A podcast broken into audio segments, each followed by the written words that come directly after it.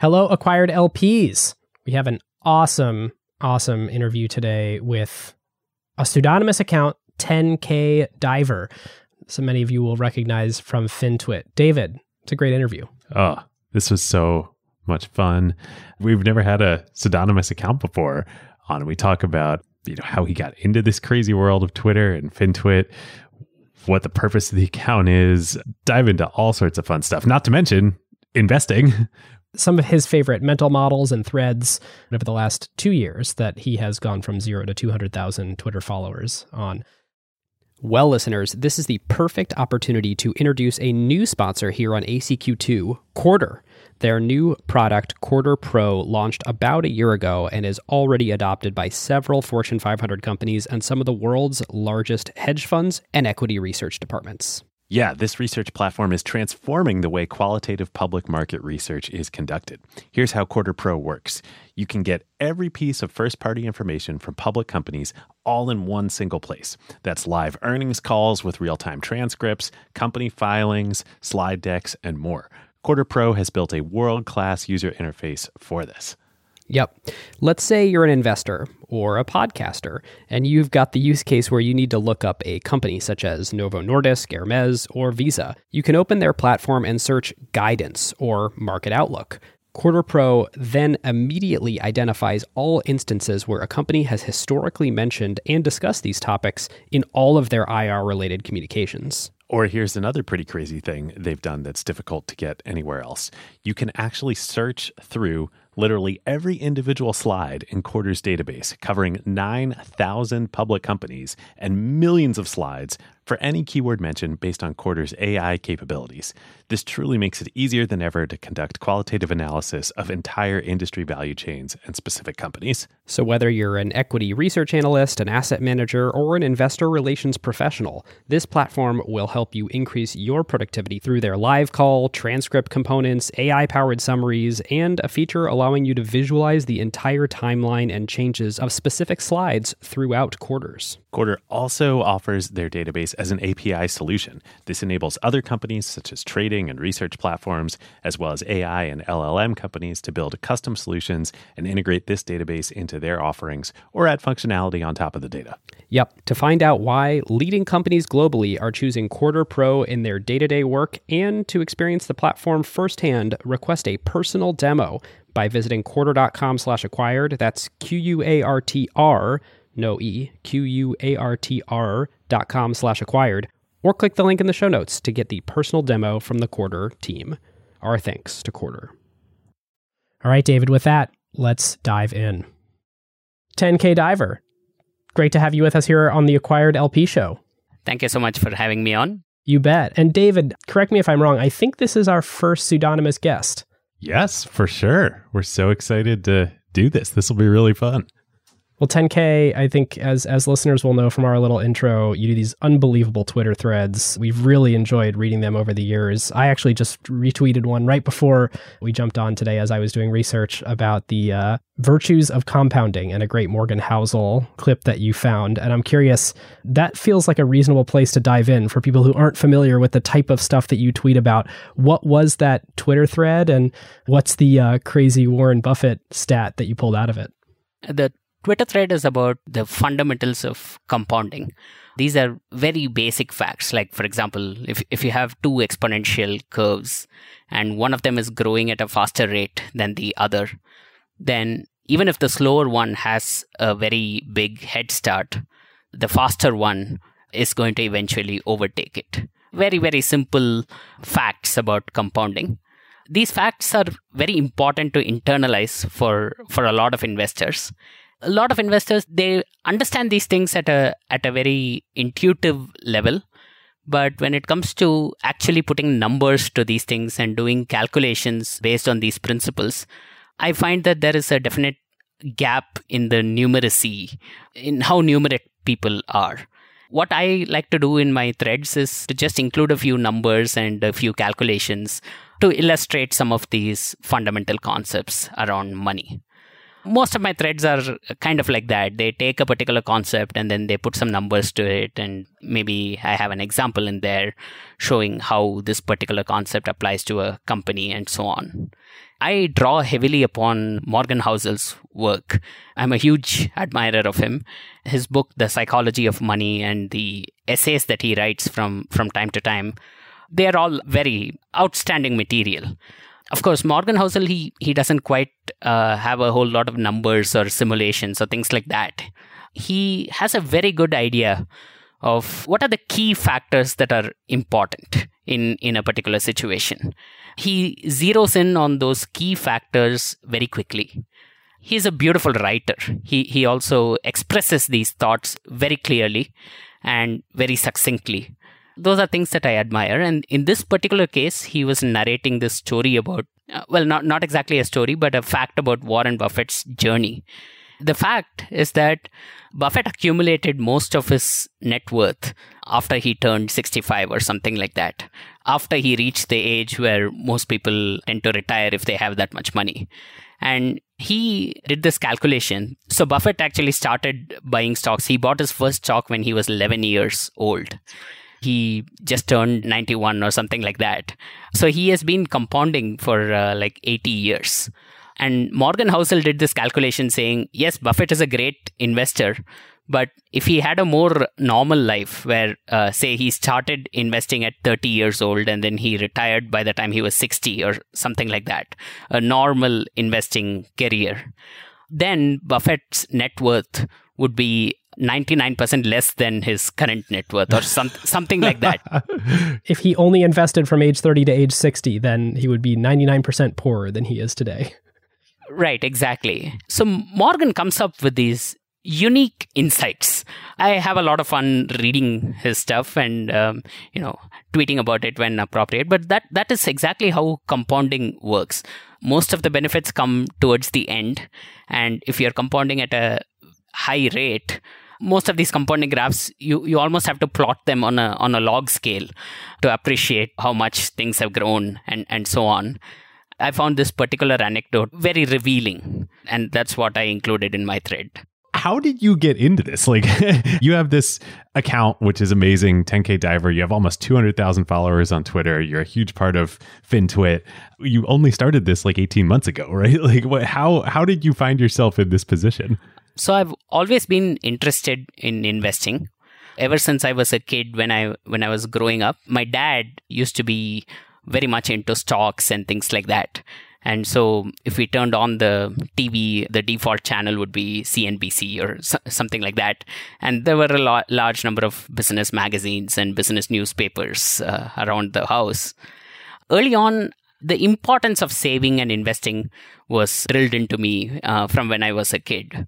But then I decided to study science and uh, engineering and computer science. So I'm I'm a computer scientist. Even though I sort of knew about the importance of saving and investing, I did not know even simple things about how the stock market worked and things like that. So when I was just starting out on my investing journey, if you had asked me, uh, is, is a $10 stock cheaper than a $20 stock? I, I would have said, yes, a $10 stock is cheaper. so I did not know the most fundamental concepts. And so I had to learn these things uh, sort of on my own by reading books and listening to podcasts and uh, watching YouTube videos and, and things like that. And so, over a long period of time, I sort of managed to piece together all these very basic concepts that anybody who goes to business school probably will know these things within within the first year. But it took me a long time to learn the fundamentals. And you didn't go to business school. No, I did not go to business school. I'm a computer scientist by by training. And we should be clear, not a computer scientist working in finance at a hedge fund or anything like that. A computer scientist in a totally unrelated field. Right, exactly. I'm a computer scientist who works in scientific computing, designing simulation software and things like that. I don't want to ask for your exact age because I like to, you know, we want to keep your pseudonymity uh, around, but can you give us like an age range? Sure, I'm between 30 and 40. Great. Did your Twitter journey inspire you to become super knowledgeable, or did you start your study before starting the 10K Diver Twitter account? Right. So I started my study around 2011, well before I started the Twitter account. The Twitter account was started sometime in 2020, I believe. So I'd had a good nine years of reading investing books and various podcasts and going through YouTube videos and things like that before I typed my first tweet. And the reason I started the Twitter account was because I, I could see that something special was developing in FinTwit. As you guys probably know, Twitter uh, has all these uh, various silos. So there, there is politics Twitter, and then there is sports Twitter, and then uh, there is vaccination Twitter these days. or lack thereof. Yeah, absolutely. So there is a large number of you know sub communities within Twitter, and for a very long time I was lurking on on FinTwit, finance Twitter, but I hadn't actually posted anything to it. Over time, I saw that this community was becoming more and more valuable. There were lots of highly accomplished people, people whom I admire, who were joining the platform, who were contributing all kinds of insights and, and so on and people were forming very meaningful relationships on Twitter. They were initiating these relationships on Twitter and then uh, developing them further in, in real life and, and so on. I wanted to be part of this community and I felt that I could contribute because I was a non finance person.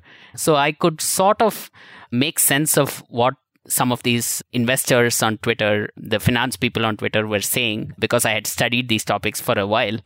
But then I could also see how most people would not be able to make sense of these kinds of tweets. And so I could sort of be like a bridge trying to connect non-finance people to financial concepts and that that's how this whole thing got started honestly speaking, I, I did not think it would become so popular in such a short period of time or anything like that.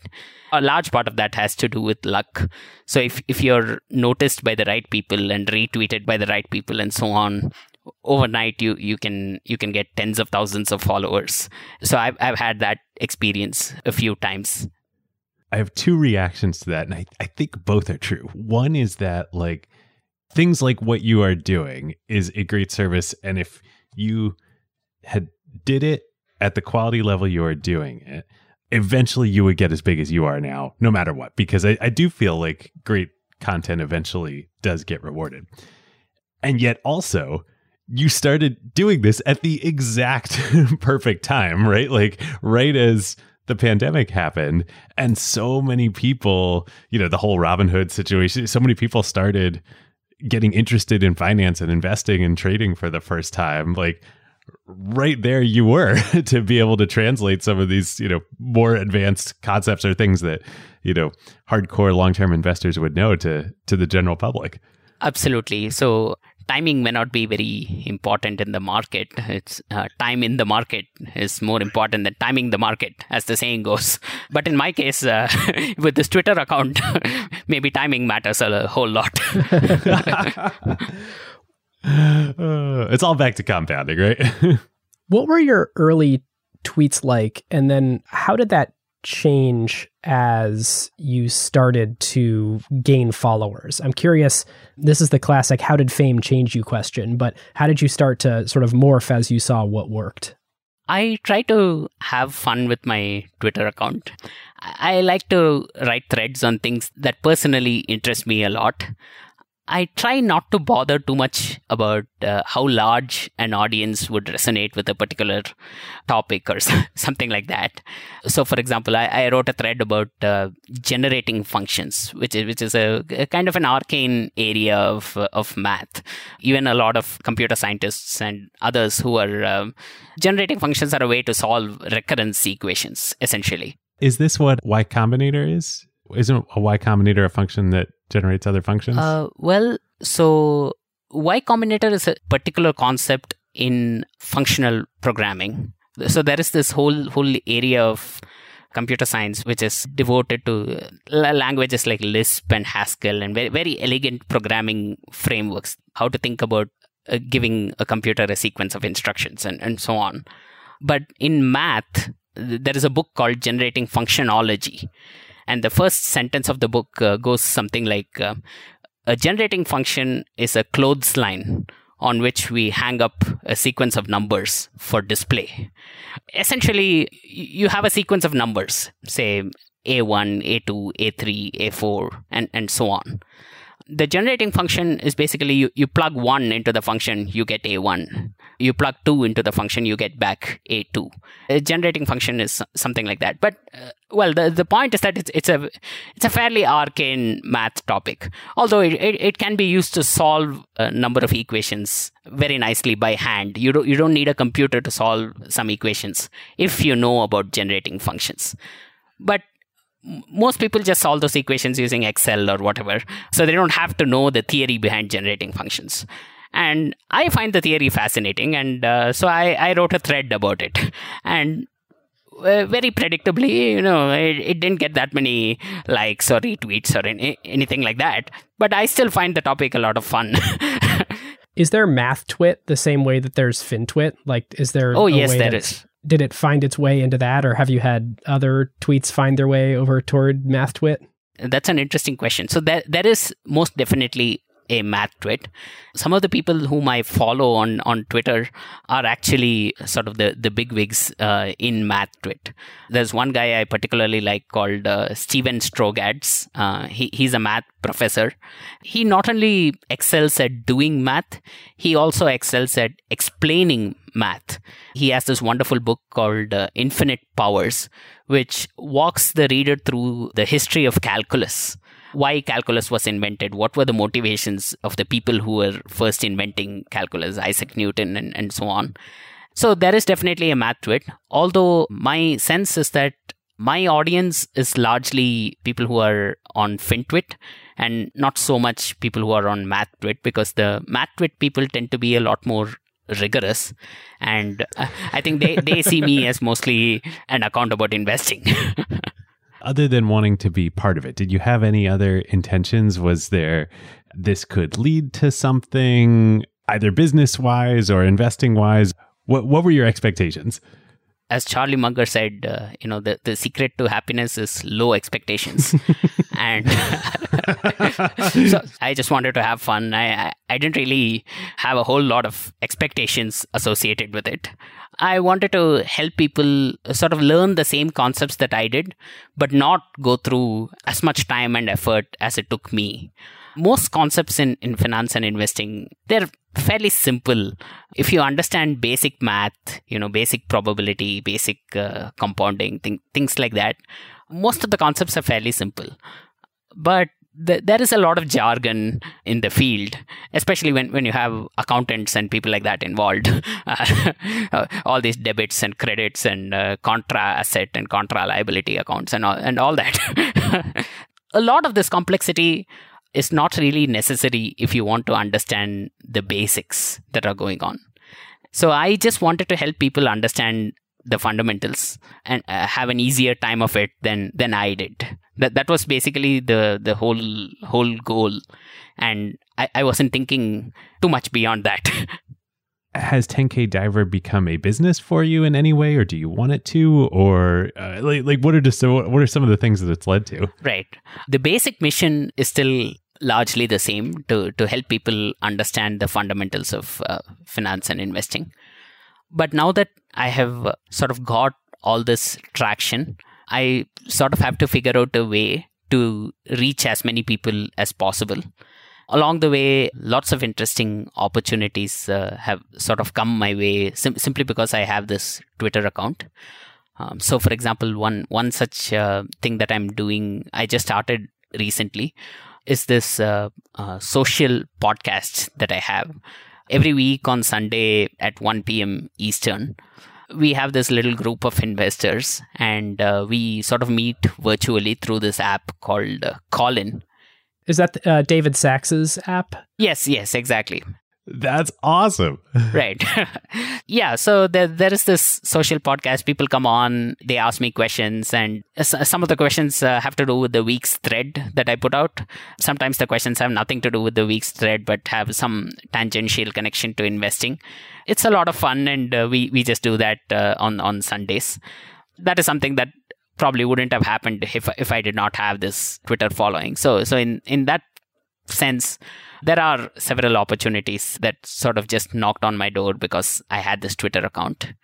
We just registered uh, 10, 10K Diver LLC last week. We want to do something to try and make this a business.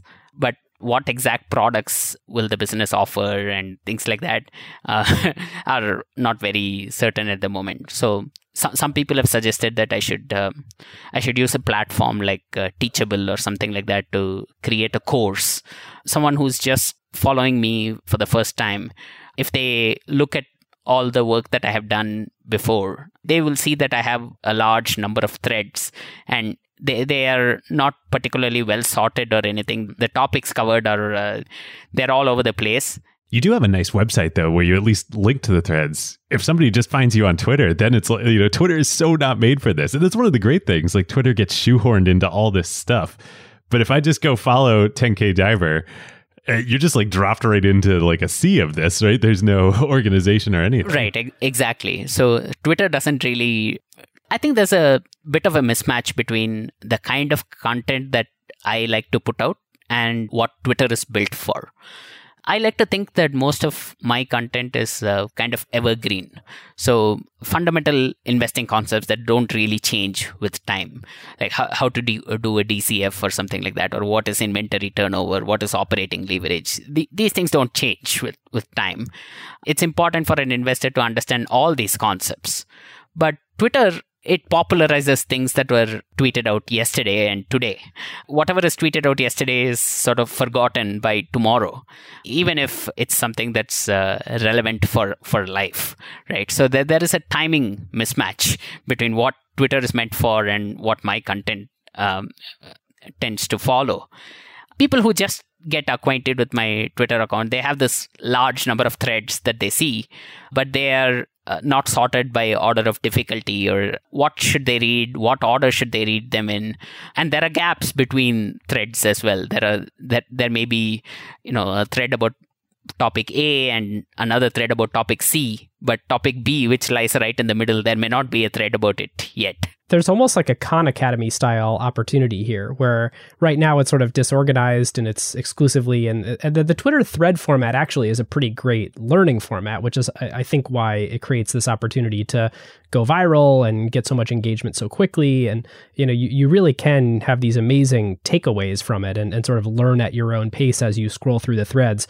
But you're right that unlike a Khan Academy, which is like you just learned, you're in the accounting course and you just learned about balance sheets. Next thing we'll do is income statements. It's, you know, the obviously threads don't lend themselves nicely to that. Exactly. So people have suggested that I should create a course that starts at the basics and then uh, walks investors through well when i say investors walks investors who are just getting into investing people who are just uh, trying to invest their money uh, personally or something like that. Just walk them through the basics and cover most of the important concepts that they will need. M- maybe not generating functions or uh, options or in, in, anything like that, but just the fundamentals. And I think that that's a good idea. There is definitely need for a course like that. If if I had a course like that when I was starting out, I might have learned a lot in a in a short period of time. So I, I can see the merits of that. So that that could be something we do although um, it, it also may not be something we do as the direction is uh, fairly unclear at this point. It's interesting right? Like yes that is a valuable product. Yes you're in a great position to provide it. But because of what your accounts become and you've got you know some incredible people who follow you and love your work you know like past acquired guest Ho Nam loves you. I know he's always interacting with you and tweeting with you. The feeling of respect is, is mutual. Uh, I, I, very much like uh, Ho Nam's work as well, and uh, his, oh, his Ho's just the best.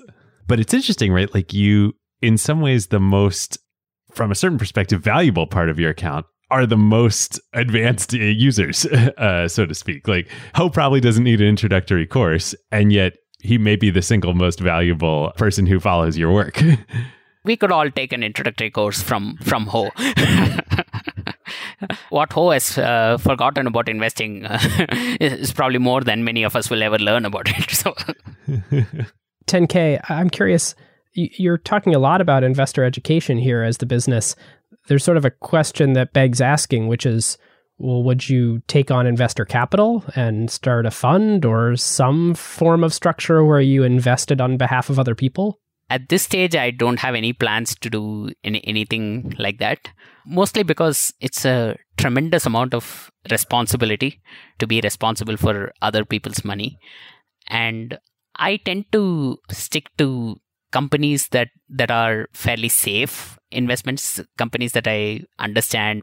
So my style of investing is more geared towards preserving capital. So I, I have sort of done some back of the envelope calculations and come to the conclusion that okay if i'm able to get a 10 to 12% return per year through my investing that should leave me reasonably comfortable in life i try to set things up so that the bar for me is is fairly low to cross if you manage money professionally your mandate is sort of to get the highest possible return for for your clients or the lowest risk return, you know, depending the style in which you're managing money and the agreements that you've come to on what you're doing on behalf of your investors, it, it could be to achieve the lowest possible risk with a fixed type of return.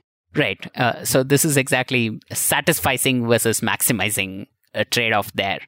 Yeah, I'm I'm much more of a satisficer than a maximizer the returns I get, most people may not be very excited about it. it's uh, sort of a very safe kind of investing philosophy. I'm sort of happy just learning the concepts, helping others learn the concepts, and just being an educational Twitter account for now, at least. Well, which is so funny. And I love that, like, you know, on Twitter, you can build a big following for that and intersect with us and, and other folks in FinTwit, like we're like the opposite. Like what we do, you know, in, in, in, venture and, and, you know, despite what we cover, you know, Buffett and the like on Acquired, like we're total maximizers, you know. we just all kind of get put in this this town hall together.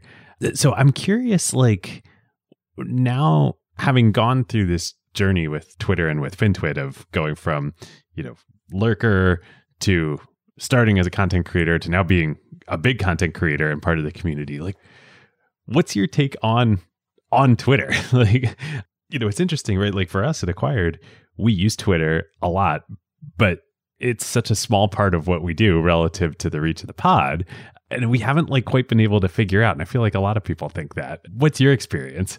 So my experience has been overwhelmingly positive with Twitter. Twitter is sort of the reason that I'm I'm on this podcast. For example, I've met so many interesting people uh, through Twitter. You know, a, a, large number of people who sort of are my heroes. People like uh, Michael Mauboussin or Sanjay Bakshi or people like this whom I would have never had a chance to meet in real life. I now sort of have DM interactions with them and, and things like that. And so Twitter has sort of given me the opportunity to connect with so many people. That's great because an anonymous account like mine it's only the ideas that matter. It's it's not the person behind the account that matters. So that that is very very egalitarian. That really appeals to me. Of course, there is a nasty side to Twitter as well. Twitter itself as a as a platform, it has perhaps not developed at the pace that uh, most of us would want it to develop. They're just getting into for example this twitter spaces. They're just getting into things like uh, they just bought this newsletter company called uh, Revue things like that. So they have been fairly slow to to roll out new features. But the basic product itself there is a lot of value to be gained out of it if you are sort of persistent with it unfortunately a lot of people aren't very persistent. So if if you just go and create a new twitter account it's kind of hard to find who the right people are to follow and and things like that. You have to sort of come back to it every day and read tweets in your feed and you stumble upon people by accident almost. If you stick with it for a long time uh, then over a period of time you develop this social network but I don't know how many people are interested in sticking around for, for that long. It's fascinating because the purists in us who have been using Twitter for a long time, I've been resistant to so much of the change that actually makes it a much more accessible product. Like I used to, for almost a decade, I read every single tweet. I, I think the phrase is completionist. And this was before. Wait, every single tweet? Every single tweet that was by someone I followed. And so for the longest time on Twitter, there wasn't an algorithmic sorting and you just saw a real-time feed of everyone you followed and you saw every single one of their tweets, no matter if it was going viral or not. And you still can do this if you go to the top right and hit view latest. But uh, when they switched it to an algorithmic feed, I remember feeling like this is a violation of the product that I love. But my tendencies of, well, I just want it to be like a very primitive service that doesn't work on my behalf that i just i, I identify who i want to follow i follow them and then i want to see everything they're tweeting in the order in which they've tweeted it that is not a very accessible service. They're not going to grow their user base that way. It's very difficult to onboard. You have to stick with it for a long time. And of course, now they're going even further where, like, not only is it an algorithmic feed of the most interesting stuff from the people I follow, but they're showing you stuff that other people liked. Like, I'm getting stuff now that's like, seems like you like cryptocurrency. So here's a trending tweet in cryptocurrency, which to me, of course, I'm like throwing up all over it again because I'm like, this is not why I use Twitter, but I understand why that's a very good business decision for them. Right, absolutely. So they are trying to maximize for for engagement. There are always two sides to that coin. I don't have a particularly strong view on this. I'm reasonably happy with my feed uh, and uh, I'm happy with the people I, I follow and and so on. So I, I still get a lot of value out of Twitter just by reading what shows up on my feed uh, from time to time. You're right. It, it feels a lot like serendipity. So you, you just have to stumble upon things on, on Twitter. It's kind of like a uh, almost like a visit to Costco. You know, you, you just stumble upon something and and you buy it and you find find a great product or something like that how do you consume Twitter now that you have this huge account for publishing? Do you use the 10K diver account to also consume Twitter, or do you have a different method of consuming? Uh, no, I just use the 10K diver account. So I, I follow a bunch of people. From time to time, I check my feed, I come across uh, some things that are that seem interesting. If I come across something but I don't have time to review it, I put it into my bookmarks and then I never read those bookmarks. yeah, it's like the, it's like read later on Safari. Like I have no idea what's in my but, read but later. I do have a, a, very long uh, list of bookmarks that I that I mean to get to at, at some point two things have changed uh, since I became this sort of content creator on Twitter. How I use Twitter. One important thing that's changed is uh, I now use DMs a whole lot more. So when I was a lurker, I, I wouldn't uh, DM anybody. Nobody knows who I am or anything like that. But these days, it's so great that when I read something, if I read an excellent book by somebody or I read a very nice article written by someone, chances are they are, they are on Twitter and I can send them a note from the 10k diver Twitter account. I can send them a note saying, "Hey, I really love this article of yours. What do you think about these two follow-up points or some something like that?" And usually people respond and then we end up having a very nice discussion. It's kind of how I reached out to you guys after your uh, wonderful uh, Buffett uh, marathon podcast series. Oh, thank you. That's how we connected. And that is, I just think, like one of the most amazing things about Twitter that people do respond to DMs. I remember Ben and I were talking about this. Tim Ferriss talks about how um, Twitter DMs are his primary way of getting podcast guests now. He's like, people won't respond to email, but they respond to Twitter DMs. And it's this like magic thing that I think most people who use Twitter, I would imagine 99% of people don't use DMs. And yet it unlocks like so much if you do. Yes, in in my experience it's been a very very very powerful feature of Twitter. Yeah, the way that we got in touch with our last guest on our last special, which I think will be out by the time we ship this, Brendan Eich, the co creator of Mozilla, and I think there's the chief architect at Netscape and the Brave browser now. Twitter DMs there, there's something about it where you're much more likely to respond than if you get some long email or email that has the capability to be long where you're just like ugh too too much. One main feature of twitter dms i don't think they intended it this way. You you can't mark something as unread. So if you read it you either respond to it right away or you you you forget about it or it's gone because yep so that that may actually encourage people to respond that's so true because i think about that with with twitter dms and with with iMessage and text, I'm always like, gosh, I wish they were an unread so I would know what to. respond. But you're so right. I, I wouldn't respond to it. It would be like my bookmarks marks folder. I'd never go there. So it actually, you're right. It actually encourages much more a higher response rate. I think with DMs. Right. Exa- exactly. the other thing that has changed since I became a content creator is that I, I spend more time in notifications these days because I get a lot of notifications and many of them are very uh, sort of if I write a thread someone will will comment on it mentioning something that I've never thought about when I wrote that thread and you know suggesting ideas for follow on threads or asking simple questions that I can then answer and so on. So so I, I spend more time on notifications than than I used to. How do you generate the ideas for the threads and then how do you manage which ones you're choosing to go do work on right now to create as your next one so i have a list of potential thread ideas on my phone and I read a lot. So any given time, I'm reading a bunch of books on investing, or I'm reading some articles and several several newsletters, and um, you know the the Wall Street Journal, and and of course 10ks and 10qs. That's the whole name point right. of the account. so, so so I read a bunch of things, and as I go through all these different kinds of material, I keep an eye out for topics that could become future threads and I also listen to podcasts and and so on. Whenever I'm consuming content related to investing, I sort of keep an eye out for topics that could become future threads.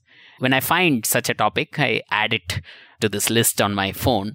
That list is now very long. When, when the time comes to write a thread, I usually just scroll through this list and pick one topic and then write about it it's not a very scientific method, but uh, it it just works. Do you have a regular cadence that you write on, or like how, or is it just when the mood strikes you? Uh, so I like to put out a thread approximately once a week. So I like to put it out on on Saturdays, and usually I will have a plan for when I should uh, write this thread. So if I want the thread to be out on on Saturday morning, say, by Wednesday something must be ready, and then by Thursday a certain number of simulations must be done, and, and so on. So I have a mental idea of what's required for that thread. And then, of course, life comes in the way, and uh, I, I haven't started anything until Friday evening. Uh, and, uh, and, so on Friday evening, here I am in, in this uh, sort of panic mode. Have you ever seen the uh, uh, TED talk from Tim Urban? Tim Urban, yes the procrastination monster. Th- that is me. The, the procrastinator and the panic monster, that is me yes. to a T. That's a wonderful TED talk. You know, I, I have always kind of been like this. Tim Urban articulated it so beautifully. As I was watching through that video, I sort of recognized myself in uh, in what he was saying. I hadn't even thought about it in such clear terms myself. That is exactly who I am.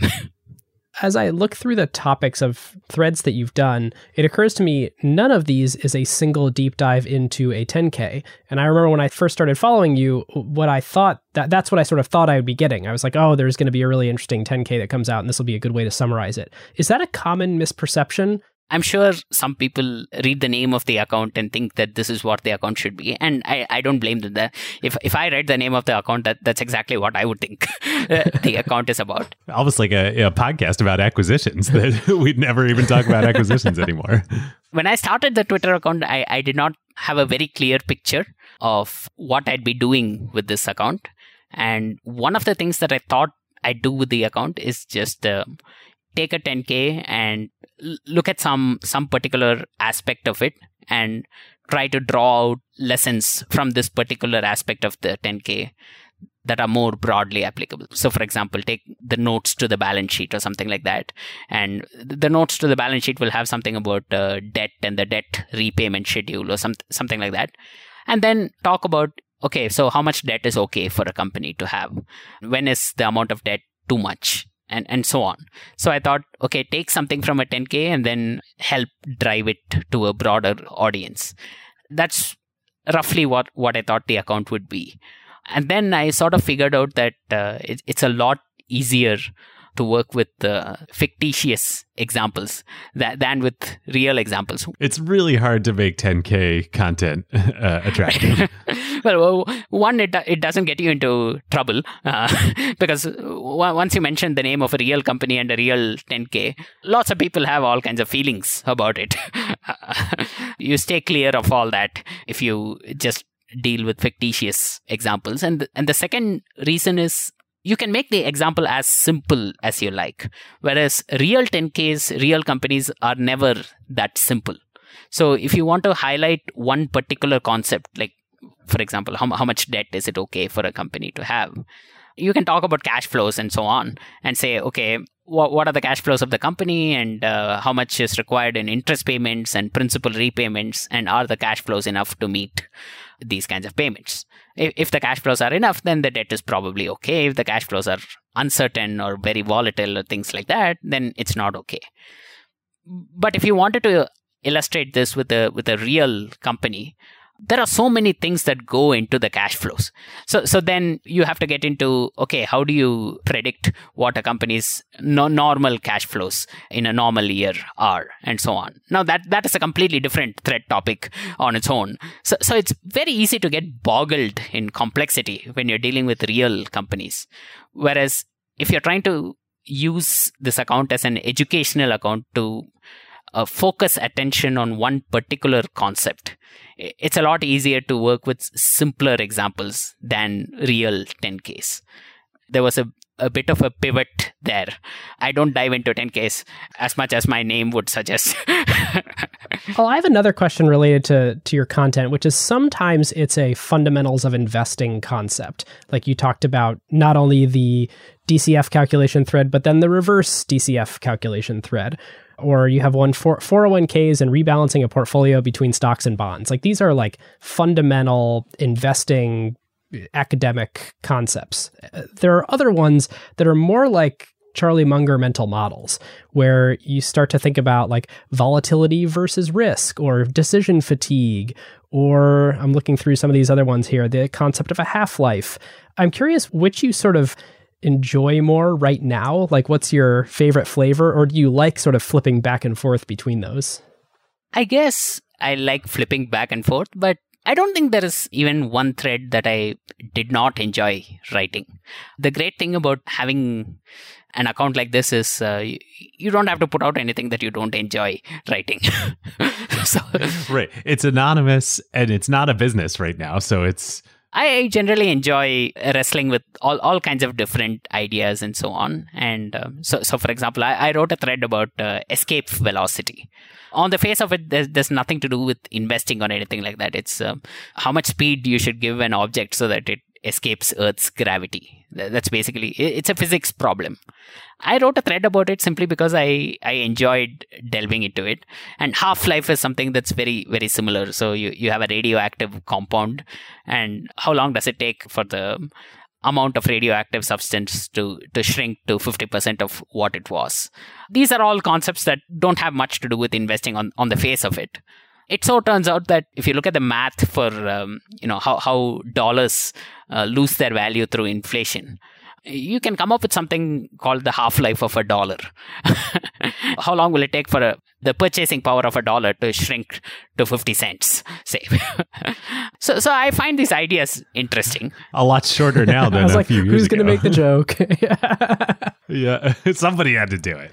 10K, it does lead me to the question of, and take a minute to think on it if you'd like, but what's an example of a Twitter thread that you did that led to a decision that you made in your own personal investing. And perhaps it's due to an interaction with someone where they chimed in and gave you new information or pointed you toward a new concept or a new example.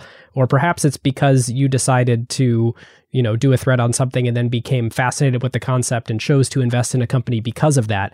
Do you have any sort of direct examples where, but for doing this, you wouldn't have made a certain investment decision? There are some threads that I've done, and I have had discussions with other people following those threads. Those discussions sort of raised some points, and those points led me to think about certain companies in a certain way that I would not have thought about uh, in that way before. So, I don't want to talk about any personal investment that I've made, but I, I did invest in one subscription type business. And normally, uh, when I invest in companies, I look for very stable cash flows and evidence that uh, there is a strong return on capital and so on. I, I don't like to invest in companies that are not turning a profit or that are cash flow negative and, and so on. I've written some threads about concepts like owner earnings and earnings versus cash flows of a company and so on. And there is a particular thread that I wrote about LTV versus uh, customer acquisition cost. These threads uh, sort of sent me into discussions with a with a bunch of people. I've had discussions on, on Twitter with people like Tren Griffin and uh, Professor Michael Mauboussin and and so on. Professor Mauboussin recently came out with this uh, with with this wonderful paper called One Job, the the one job of an investor. And in that paper, he articulates beautifully how modern companies they have so much investment in intangibles. So they invest far more in intangibles than in tangible assets. And this kind of has two effects. One is all these investments that these companies are making, th- those investments are all expensed on the income statement uh, rather than being capitalized on the balance sheet. And so this has the effect of lowering reported earnings.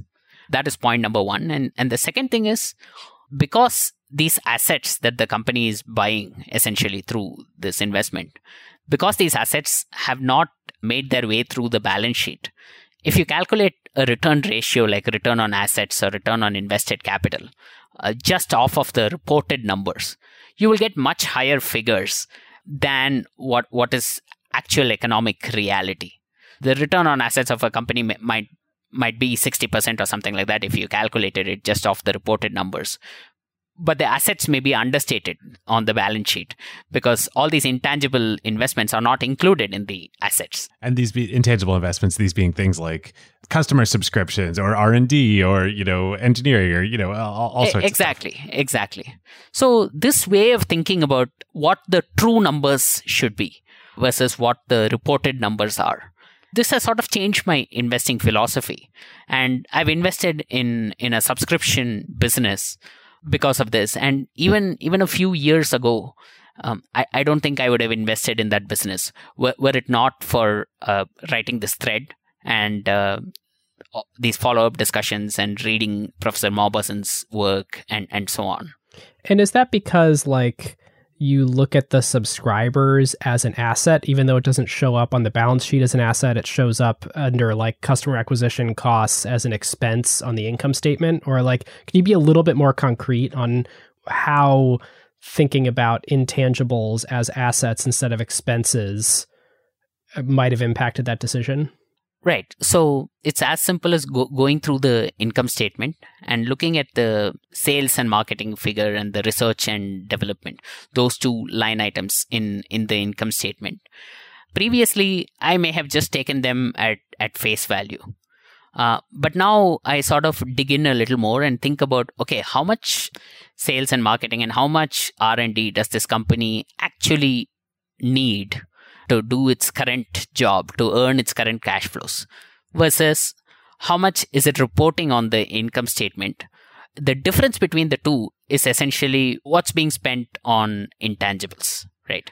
So if you take Professor Mauboussin, he, he has this example. He he says that Facebook, for example, uh, whatever money they are making right now, wh- whatever cash flows they are making out of the existing Facebook platform and Instagram platform and all that, they, they can probably do that with 50% of their workforce uh, or, or even lower. They, they don't 50. need to employ all these people and, uh, you know, work on all this. Uh, they could probably do that with 50 people. Period. Uh, they, they, they, might very well be able to, especially if they're able to replicate whatever model of robot uh, Mark Zuckerberg is. Just uh, create a few few replicas. Uh, Isaac Asimov has has this wonderful series of uh, science fiction stories where you know you know hu- humans design robots, but then the robots become so intelligent that they start designing the next generation of robots on their own. And, and that really kicks off uh, all kinds of innovations and so on.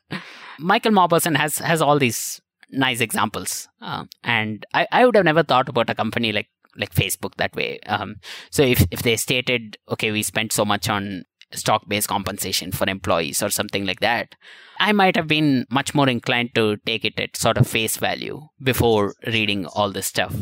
And then after encountering Mauboussin's ideas and so on, um, now I think a little bit about uh, okay, how much of this is investment in intangibles versus how much of it is actual expenses that you need just to manage the show at, at Facebook. It's so interesting that when these rules were developed, it made sense based on the way that businesses which were run, which was everything is tangible. All investments are tangible. But now, I, I think to your point and to Michael's point, the way in which you need to analyze the business's intrinsic value and the way that it will make money going forward is not identical to the way that accounting standards say that you need to report, which is this like fascinating era that we're in where, as you're saying, you now have to do the work. You can't just trust the accounting figures at face value. Right. At least for, for some businesses. Absolutely. That's right. And I, I think this always used to be true, even, even in the past, uh, that uh, commonly accepted ways of analyzing businesses. There are always businesses that don't f- fall neatly under that that type of analysis. And people who are able to sort of spot those businesses early on and invest in them uh, they tend to uh, generate enormous amounts of alpha. So, so for example, this, this whole idea of Ben Graham's that you you look at the balance sheet first and foremost. You look at the assets the company has, the net tangible current assets, and you look at the price and you try to pay less than assets for the company essentially. So that is investing entirely through the balance sheet. But then when Buffett bought something like See's Candies, he was actually investing through the income statement because he sort of understood that okay here is a brand and it's a durable brand you don't really care how much assets See's Candies has or anything like that. You care what it earns every year and how much of those earnings an owner can just take out of the business. That was something like going from a purely balance sheet driven investment process to something that's much more income statement and cash flow statement and owner earnings and all these concepts. And because Buffett was very early on to catch on to the power of a brand, Coca Cola is a brand and um, Candies and now uh, Apple, for example. Buffett was very early on to catch on to this new way of investing. When, when he bought See's Candies, lots of people thought he had lost his mind. Uh, what are you paying? Whatever, six times book for a for a chocolate maker or something like that. So people who who are able to come up with these fresh insights, uh, they um, if they are right about those insights, they stand to gain a lot. And so the landscape of investing has always been changing like this and this whole idea of intangibles and looking at uh, the the interplay between what gets reported on the income statement and what gets reported on the balance sheet, what is expensed versus what is capitalized, that that might be the modern day equivalent to changing the way you think about companies and return on investing and and and, and so on. One thing I wanted to circle back to, I noticed you said you like to post on Saturday mornings. I'm curious what the reason is for that. Ah, well, my first thread, I posted it on a Saturday morning. I don't remember if it was a Saturday morning or a Friday morning of a long weekend. So it, it might have been Friday, but it was a long weekend. So Friday, Saturday, and Sunday were off. The insight there is basically that uh, if, if you're going to be posting not not about the daily news or something like that, not not something that is time sensitive, if you're going to be posting about a general investing concept, you get onto people's feeds uh, early in the weekend. Uh, that that generally boosts engagement because people at this point they they know sort of what to expect from my account. It's it's not going to be some breaking thing that they have to read immediately or any uh, that has immediate relevance or in, anything like that. It's a broad set of concepts and people just have more time during the weekends to to dig into that sort of thing Oh, this is fascinating. Well, the, the reason I asked is because it seemed to fly in the face of what a you know is the traditional canonical like oh release content on Tuesdays, you know. and and frankly, it's, it is objectively true that Twitter has less people using it on weekends.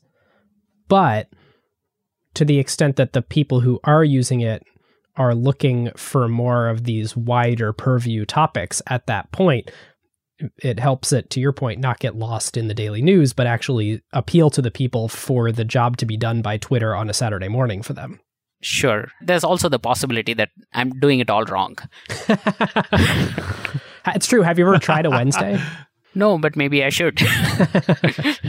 and maybe we should try releasing episodes on Saturday mornings. On Saturday, yeah. That's what I'm thinking. Uh, well, uh, let's let's uh, let's switch uh, for the next month or so, and, and then we'll uh, we'll report back to each other what we find. And and we'll come back and we'll say, well, there were a lot of confounding variables, and uh, so I don't know if it worked or not. The other thing you said when we were talking about the process of Twitter posting is you said you run simulations. What do you mean by that?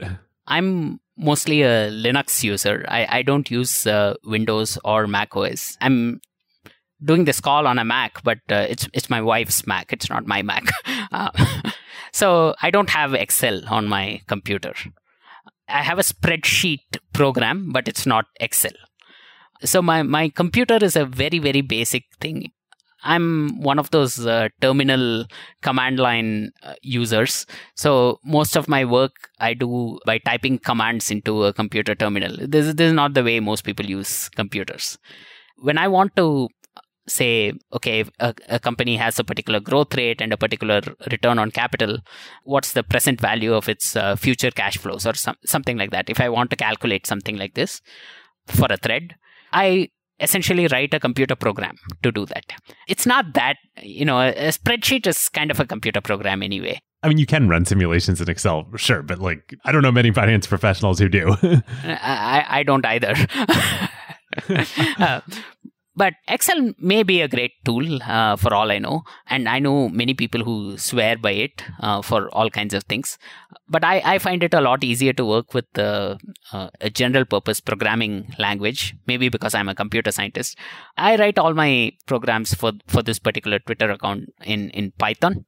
I was going to say, it sure looks like some of these graphs that I'm looking at are like some kind of Python graphing library. Uh, yes, I make heavy use of uh, this library called matplotlib, it's a wonderful tool for all all kinds of plots, b- bar plots and uh, pie charts, and basically any any kind of plot you want in Python. Matplotlib is uh, kind of the default library to go to because it's just so uh, it's got such a complete set of features. And is all this handwritten stuff actually handwritten, and you scan it in? Um, yes, uh, it's it's all handwritten, but it's not scanned in. Um, I have an iPad, and I have a, a pencil, uh, the the Apple, the revolutionary pencil that they had. If you see a stylus, we blew it. and you do a really nice job. Like whenever you have something like one minus I over one plus IR minus, you know, you're you're color coding and staying consistent, and and you have nice handwriting, and so it's like. Uh, you know, I think we've all had math professors where we tried to follow their work and we were like, I have no idea how step one correlates to step two. You sort of show the variables flowing through nicely. Thank you so much. You know, e- even with great handwriting and uh, good color coding and all that, most people are probably inclined to skip the math. And, and if your handwriting is bad and you don't do, you, you don't make an effort to make it easy for others to understand, uh, the the math will almost certainly be skipped through. uh, yeah. anyway, I, I'm I'm so happy that Steve Jobs uh, didn't, didn't quite get to make this uh, this particular decision at, at Apple. So thank God they invented the Apple Pencil. I think it's apocryphal to say that Steve Jobs never would have come out with the Apple Pencil because I think a misunderstood characteristic of him, speaking as someone who's only you know, I've never met him. I have only just watched every single Apple keynote ever and, you know, read everything about him and all that, you know, every everything a proper obsessed person would yeah, do. I, I still go back time to time and watch the the MacBook Air uh, Oh, reveal. and- so and, good. so on. Oh, it's, the envelope. it's just Classic. th- there's this envelope that is just lying there, seemingly for no reason at all. And and then he pulls out this laptop from from inside the envelope. It's just the, showmanship is just amazing. and and pioneering. I think we forget because everyone does these keynotes now. I think we forget how revolutionary it was to care this much about making a show of these these product introductions. Sooner or later, everybody copies Apple. Totally. I think it was a Steve Jobs strategy to insist that something was the way that that something should never be done until the moment where it made sense for Apple to have that in their product lineup and then it was a full-throated unabashed argument of why this is the best thing ever without ever acknowledging that it is contradictory to previous statements. It just worked so well for him. It worked so well for the company. I kind of love the like I don't give a shitness of it. I don't know. It, it, it it's unapologetic. I think one one of the hallmarks of a visionary is that they should be able to change their minds when they see a new piece of technology that they did not envision before. And Steve Jobs was very very good at understanding how new technologies could completely change the way people were doing things. And sometimes he would make these unfortunate statements that this is never going to work or something like that. um, but then he he is always um, sort of focused on delivering the best possible product, and if that means changing his stance on on something that he said previously, so be it. As Gandalf likes to say, you know, in, in the Lord of the Rings, uh, even the wise cannot see all ends. So e- even Steve Jobs cannot see all ends, but when he sees something really compelling, he he changes his mind, and I think that's exactly the right thing to do, the right approach. I love it. As we drift to the end here, as Ben likes to say, you got to be like in a very small population of FinTwit users who are composing, you know, tweets and threads on Linux, you know, writing your own simulations and running command line interface. And yet you are self-proclaimed a very conservative investor. Have you invested in tech over the years? And if so, how? I have invested in in tech, but it's sort of the kind of tech that I believe has durable competitive advantages. For a very long time, my use of Linux actually blinded me to what a great business Microsoft was. Uh, and for the life of me, I, I could not understand. Um, you know, he, here I was, Linux is this free operating system. I have pretty much everything uh, that Windows does, and and probably better. so why why are people still paying for Windows and Excel and Word and all that? Aren't there open source equivalents to everything? and, and you had all these viruses and this and that. This was a few years ago on Microsoft. So so I, I just couldn't see what a great business model Microsoft was. But since then, I have sort of uh, changed my thinking. I've tried to go out and understand what businesses in tech have uh, durable competitive advantages. So something like Google, uh, for example, today, it's very very hard to unseat a, a company like uh, Google. I think they have six or seven distinct products with over a billion users there is uh, the Google search and then Gmail and Maps and YouTube and Android and uh, Chrome and there's like six different products each used by more than a billion people across the world. They have a phenomenal franchise that that just prints money.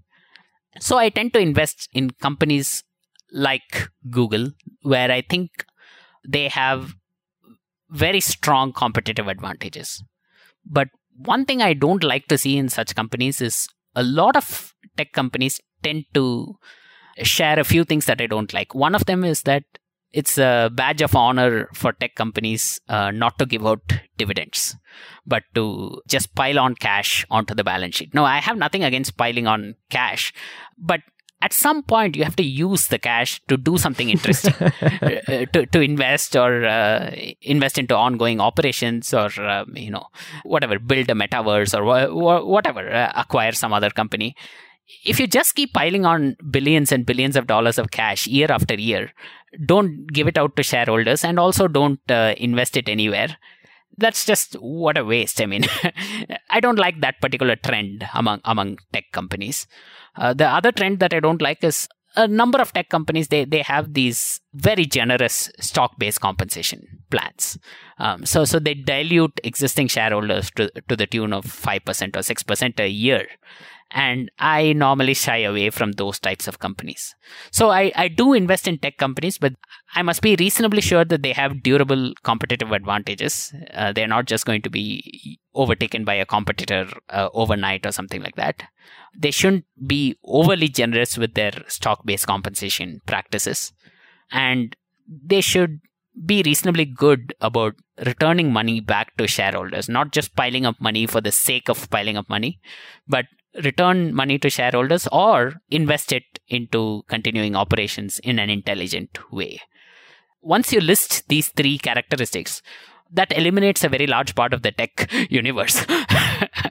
so, so, so, uh, so while my portfolio does have some tech companies, I would love to have more because uh, I mean some of these are very good businesses, but then I also need to stay true to what my investing discipline and what my investing philosophy is. There aren't that many tech companies in, in my portfolio. Well, 10K, any closing words other than, of course, you should go follow 10K Diver on Twitter, and we will definitely link to that in the show notes.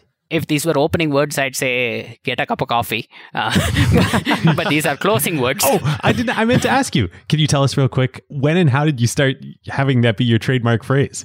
Okay, so that that was something I stumbled on by accident. So I was just about to write my first thread and put it out. It was a thread on this topic called the Kelly criterion. The Kelly criterion is a, is a fairly involved mathematical subject. And so uh, Twitter at the time, uh, I felt that it, it wasn't it may not be exactly the right medium for it because on Twitter people like to just scroll through things here i was trying to tell people okay you can't just scroll through this. You you need to spend some time here. Um, maybe spend five to ten minutes on this topic read it and then you may get something out of it. Sit down. The professor is about to spill some knowledge. Right exactly. So, something like that. I wanted to find a nice way to convey this message. I thought get a cup of coffee conveys this nicely. You're, you're going to be here a while uh, so you know make, make yourself comfortable and give me the next five minutes of your or 10 minutes of your time however long it takes you to drink a coffee. And maybe at the end of it you'll learn something. That's how i started. And then this particular thread somehow I, I, got very lucky mostly because there was this guy he's also a famous uh, guy on fintwit. His uh, his handle is borrowed ideas. Mbi yeah yeah, yeah, MBI. He he retweeted this particular thread of mine, and that sort of uh, set the snowball rolling, as as you will. this thread became very popular, and so I thought, okay, maybe there's something to this after all. Maybe I should write a thread every week. And so next week, here I am uh, again on on a Friday night or early Saturday morning, thinking, okay, what should I write about this week? Okay, again, I have the same problem. I have to tell people that you're going to be here a while, and so on.